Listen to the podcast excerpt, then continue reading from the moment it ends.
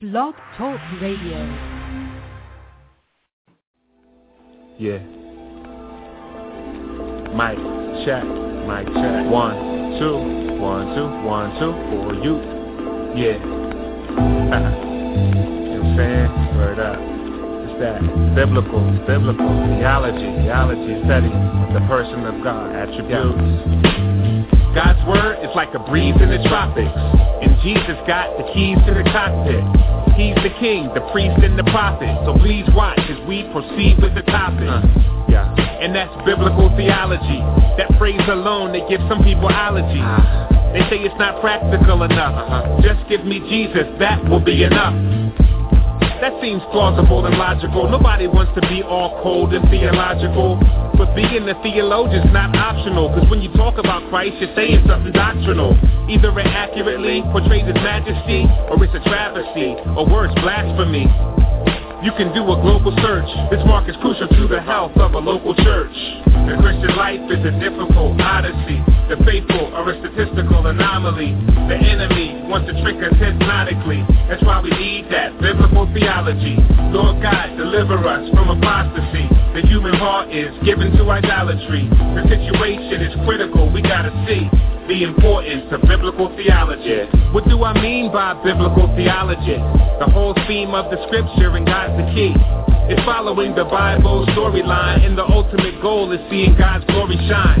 What he starts, he finishes with dedication, a work of art from Genesis to Revelation from God's creation. creation. To man's fall to redemption to consummation. Yeah. His designs and structure each time will fluster. What mind can instruct the divine conductor? His worthiness sits enthroned in the heavens sturdy and fixed. Romans 11:36. Biblical theology encompasses who God is, what he promises and accomplishes. So clever, we behold his endeavors unfold. The greatest, greatest story, story ever, ever told. told. The Christian life is a difficult odyssey. The faithful are a statistical anomaly.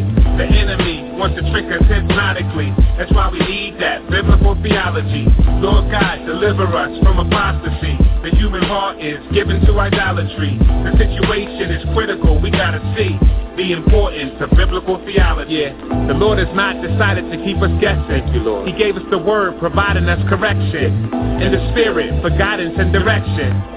Biblical theology is like protection from ourselves and our improper reflections so we can follow the Bible, not just our affections.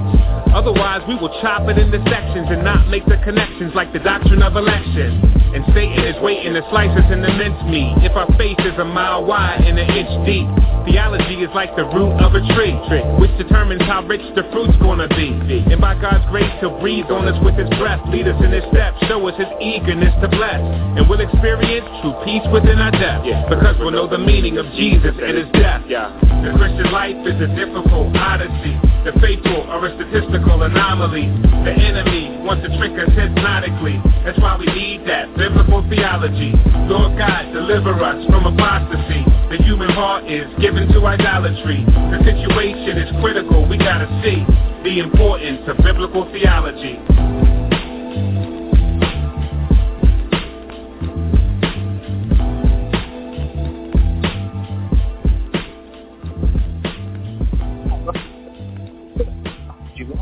I am your host, Devin Pellew, and I should have my lovely bride on the other line. Melissa, are you there? I'm here. Welcome everyone to the show. Yes, Melissa is not feeling too hot today, so I don't know how long she's going to be able to last. And uh, maybe huh. going through a bout of the going through a bout of the flu or something, huh? Yeah, I think yeah, that's pretty much what the doctors are saying that I have, but I'll hang in here as long as I can and I've been looking forward to the show for a while, so didn't want to miss it.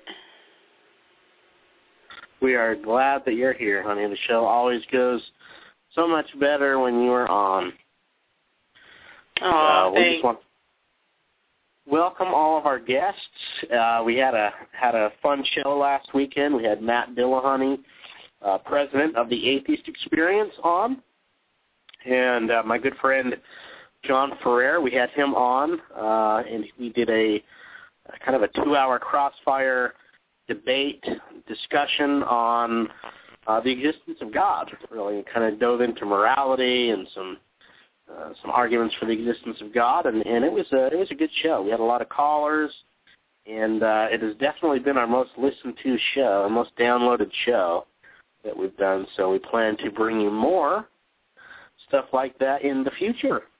So, with that said, I would like to open up in prayer. And, uh, you know, folks, I've talked to you guys a few times before about Puritan prayers. And if you've not t- taken time to read any of the Puritans or read any of their prayers, I would really, really recommend that you do. They've got some some absolute uh, amazing prayers. So, to open up the show, I am going to I'm going to read this uh, this short prayer. title of the prayer is called Meeting God. It says, Great God, in public and private, in sanctuary and home, may my life be steeped in prayer, filled with the spirit of grace and supplication, each prayer perfumed with the incense of atoning blood. Help me, defend me, until from praying ground I pass to the realm of unceasing praise. Urged by my need, invited by thy promises, called by thy spirit, I enter thy presence, worshiping thee with godly fear, awed by the majesty, greatness, glory, but encouraged by thy love. Beautiful prayer absolutely beautiful prayer, and the Puritans have a lot of them. Uh, there's a whole collection you can actually buy online if you go to Amazon called The Valley of Vision, and it is a, actually a collection of Puritan prayers. And I think it's Banner of Truth or one of those reformed publishing companies uh, have actually made the audio book available. And uh, there's a guy by the name of Max McLean that uh, does a lot of uh, Bible reading on CD and some of the other great Christian classics. But uh, he's actually read uh, all the Puritan prayers, and you can buy that whole collection on CD, or you can buy the book. Um, you can also find them online. So I would really suggest for your own personal devotions. I've always have always really enjoyed them. Uh-huh. Yeah, we um we have them at home and you know, regularly I'll pop in, you know, the CDs and just listen to the prayers because they're so thoughtful and deep and theologically rich, um, unlike a lot of what we are exposed to these days. So um, I just love hearing the, the scriptural um, aspect and perspective in, in these prayers to God um, and so Christ-centered in, in the, the theology. So we definitely love to have them around the house to listen to. Absolutely, they are are beautiful prayers. So, tell us, uh, Melissa, a little bit about how baby Ellie is doing and how far she's got to come before she's she will be here with us. Well, she is doing just fine. Like I said, Mama's uh, Mommy's uh, battling a sickness right now with the flu and just got over a urinary tract infection last week. So I'm kind of going through it myself, but she is doing fine, and that's what matters. And we're about 34 and a half weeks along to the pregnancy, um, and we're due March the 4th, which is less than six weeks away. Um, but I'm actually um, hoping that she'll come a, a little sooner than that because um, I'm getting pretty worn out, and I'm ready and excited to meet her. So she'll be here shortly. She has she has been quite a lot of work, hasn't she? Oh yeah.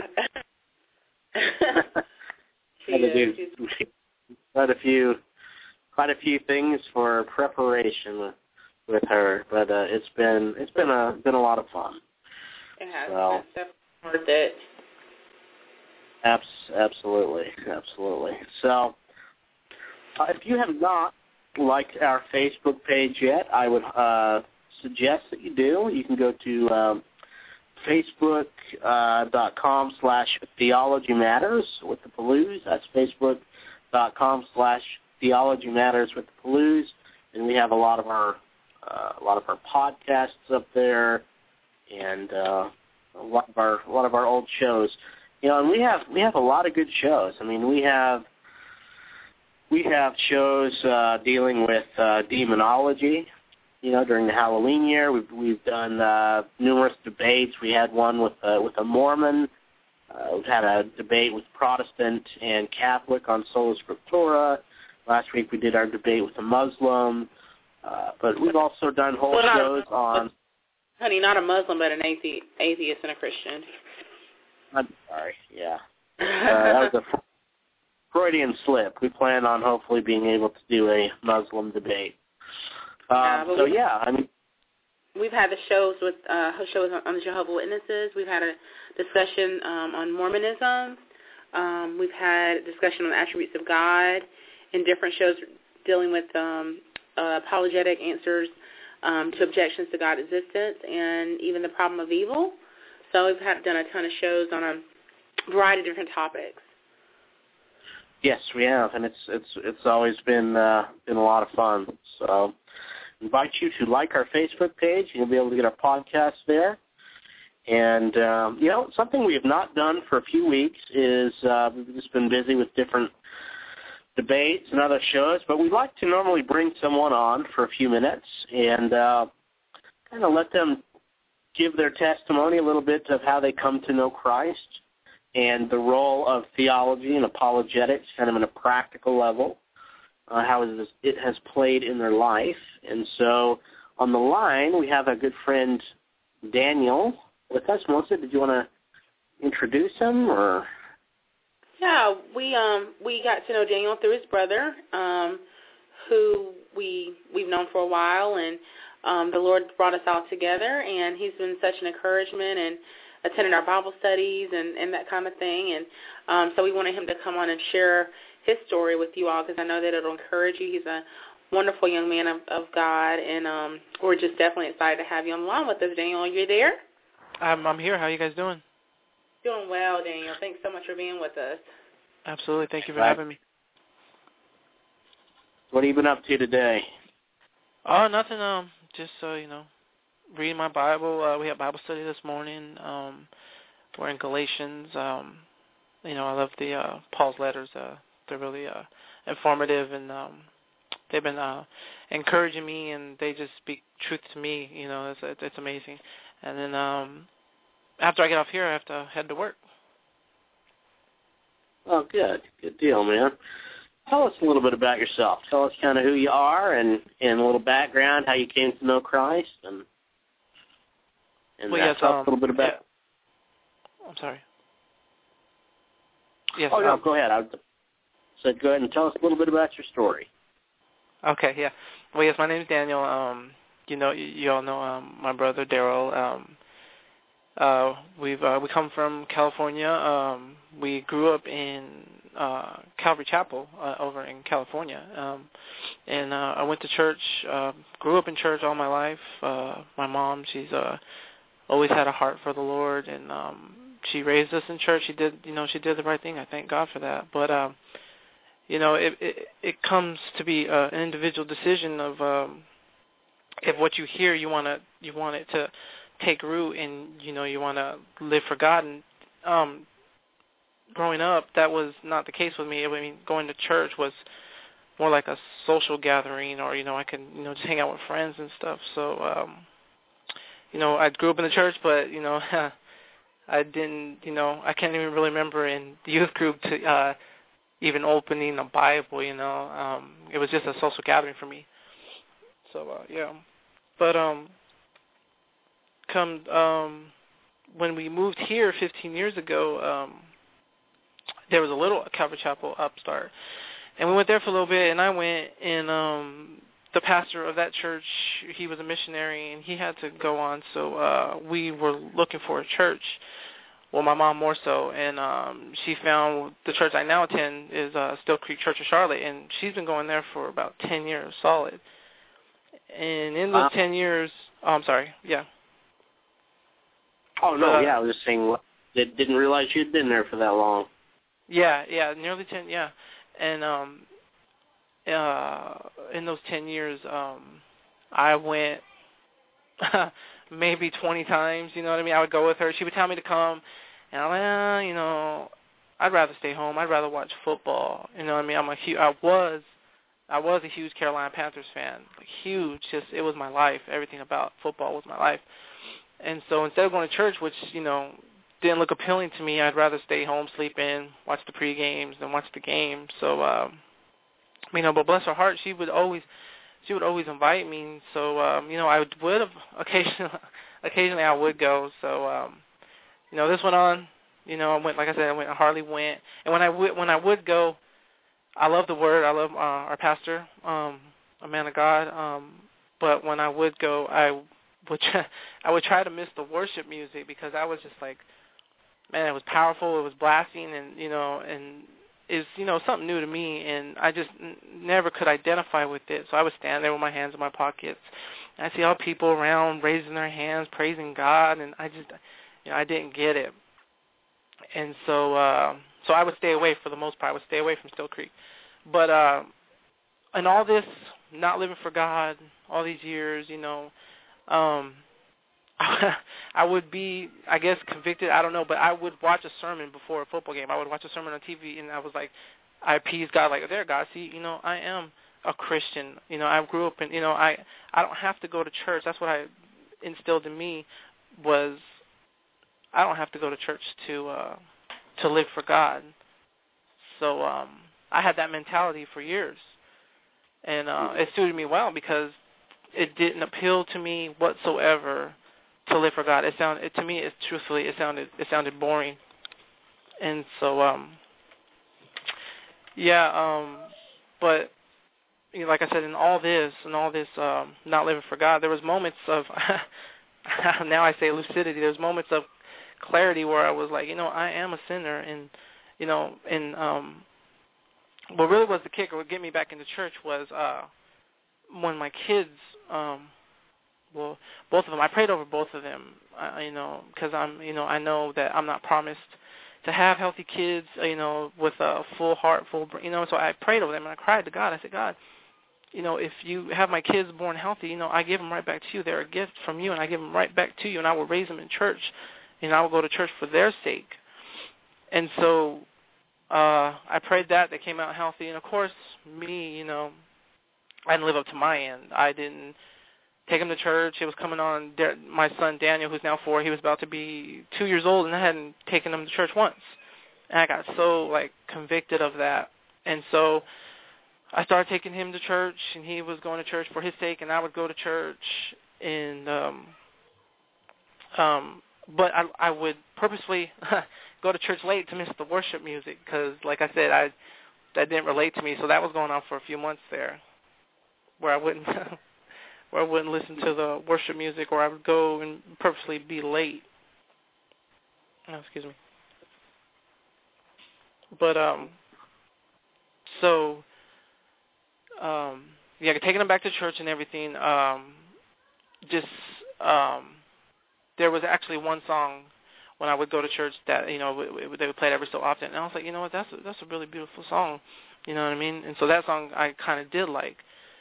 So uh, fast forward to um, going to church for about maybe three months or so with taking the kids and stuff. Um, just this one day, um, one day, uh, March 18th, um, I was in church and the uh, pastor had a message, and it seemed like it was pointed right towards me. It seemed like God was, you know, talking to me like, okay, you profess to be a Christian, you're not living according to how I want you to live, and how it says in in the Bible. And so God, and so uh, Pastor Calvin was like, God commands. It says in His Word that you must worship Him in song, that you must praise Him. You know, and, and you know, you go into the Old Testament, and this is what they did. You know, and so hearing that, I was like, well, I was really convicted. I was like, um, and He says, and don't come to church just to come to church and put a check mark in the box. You know, I mean, I, okay, I went to church and that's it you know, as I f- see, you know, people doing and, you know, as I was doing. And so um um excuse me. And so um that moment um after that that message from him about, you know, don't profess to be a Christian, don't pay lip service to God. That was the message. If you're going to be a Christian, don't be on the fence. Don't say sometimes. You know, I mean, it's it's either all for Christ or nothing and so I, you know, and then um, after that message, you know, I'm I'm I'm nearing tears because this message is just hitting home, and so uh, during, uh, towards the end of the service, we had one more song, and he, that's what he was saying. He was Pastor Kevin was like, okay, it says in the Bible, he says we must praise Him in song. This is a commandment from God, and so everybody's that everybody's about you know about to praise God. The music's starting, and lo and behold, it's that one song, that particular song that I like. Um, it's called "Holy Are You, Lord," and um, the song's playing, and I'm like, wow. And I'm sitting there, and every every fiber, every part of my being wanted to raise my hands at that moment to praise God, but in my pride, I could not. You know what I mean? So, as I was uh, standing there crying, this is I just said a, a small prayer in my mind. I said, God, I said, show me how to praise you. And from that moment, just just this wave of love came over me. But like you know, in my pride, I was fighting it. Like I fought it to the point where I went down to the seat and I was sitting there and the song's playing and I'm crying. I'm like, what is going on? I'm shaking and then just love just came over me and it, it consumed me and you know and it, it, it, it there wasn't nothing audible but i knew from that love that god was just saying just just stand up. Just stand up and praise me. I'm worthy of praise. Just stand up and praise me. And so i'm sitting there and i'm crying and just, the love was just too much. It was too it was too incredible that i couldn't. So i stood up crying and raising my hands and praising god. And you know I have I haven't been the same since. It's like when I got up at the seat, you know, like my old self died, and I was like a new creation, and now I have this zeal and passion for God, and I want everybody to know, you know what I mean? So, and it's just just my life now, absolutely. Well, uh, tell us, Daniel, uh, what role has uh, has apologetics and, and theology played uh, in for you? I'm sure you know you're saying that. Um, you know, you grew up in, you know, kind of your mom attending church, but you yourself didn't really go much. Um, I'm sure you see the the, the role of uh, of good sound theology is probably pretty Im- important in your life. Tell us absolutely. about that. Yeah, absolutely. Well, without theology, I mean, you don't understand God. You don't understand like with theology, you can understand who He is. You know, I mean, you can understand he's the creator of everything. You know, I mean, he didn't leave it a mystery. You know, if you take the arguments, which I'm not well versed in, but if you take, you know, I've read um, some books on it. I mean, it, he leaves it there for you to discover who he is. You know what I mean? So, and also theology is important to me too because there's, you know, there's a big dispute about the divinity of Jesus. You know, I mean, is he who he?